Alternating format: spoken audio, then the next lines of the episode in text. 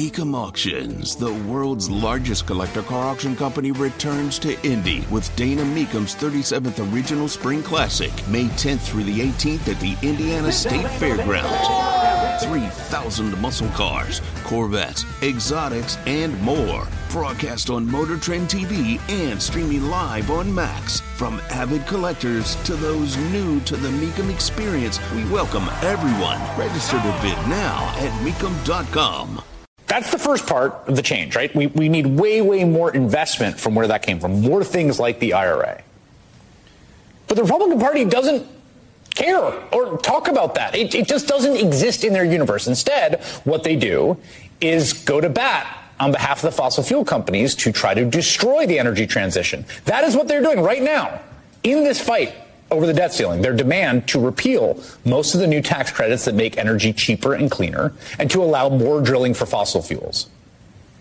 Those are part of the, the, demands of the House negotiators who briefly paused debt ceiling talks today to extract more leverage over the White House. That's what they want. Drill, baby, drill. Here we are, 15 years later, essentially the guiding ethos of the whole party and all the candidates. And so we're just stuck in this bizarre situation.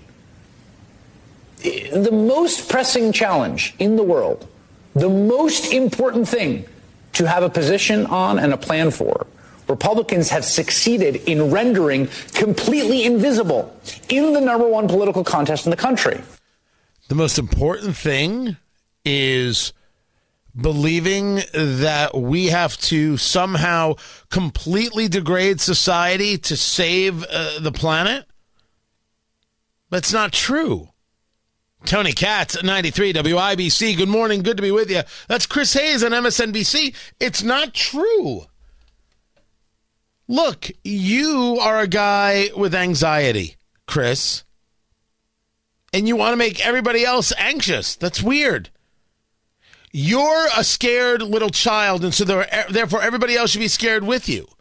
There's a big difference between whether or not we should burn tires in the middle of the road and whether or not we should be allowed to have air conditioning or gas stoves, you freak. Remember when you told us there was no war on gas stoves and people weren't coming for the gas stoves? That was a fun week and a half. Now we've got legislation in New York that will prevent gas stoves from going in. We're giving special favors to celebrity chefs in California because they still need gas stoves. And the federal government is all about putting an end to gas stoves. Your fear about the climate means everybody else in society should suffer. You're the problem. Maybe you shouldn't be so afraid. We should be rational. We should be smart. We should do things that are effective people living without air conditioning is as pathetic and embarrassing as the day is long. And by the way, this is where the climate activist is going. Just wait for it. Of course they are. You can look at Noah Rothman's piece over in National Review. You know, they do a magazine. He's got the cover. We're going to talk about it this week. That the political left has a real, real, real issue with things that work. They don't want you to have access to things that work. You shouldn't have a gas stove. You shouldn't have a car that isn't electric. They will eventually put an end to you having air conditioning. The left is out of their head and it's anxiety. By the way, the article is called The War on Things That Work. Nothing that we haven't discussed here again and again and again.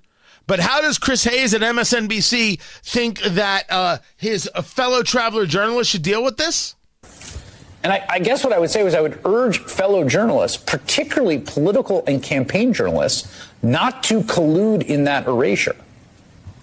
Because, of course, the climate doesn't care whether we talk about it. It's going to make itself known either way. Just ask the folks choking on all that smoke.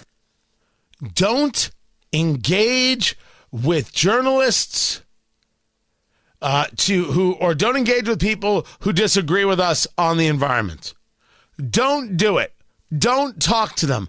Don't give them a voice. Don't let them share.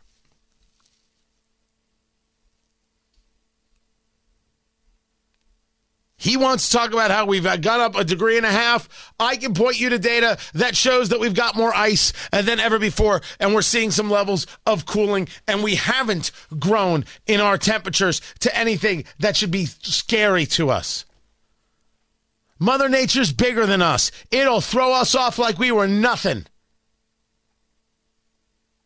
You want to destroy the entirety of civilization. By the way, you get rid of air conditioning, say goodbye to Texas.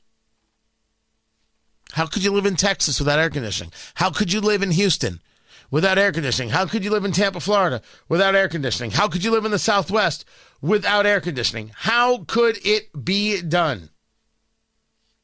And the answer is you can't. These people live in fear and they want you to live in fear. Let's start by not living in fear, shall we?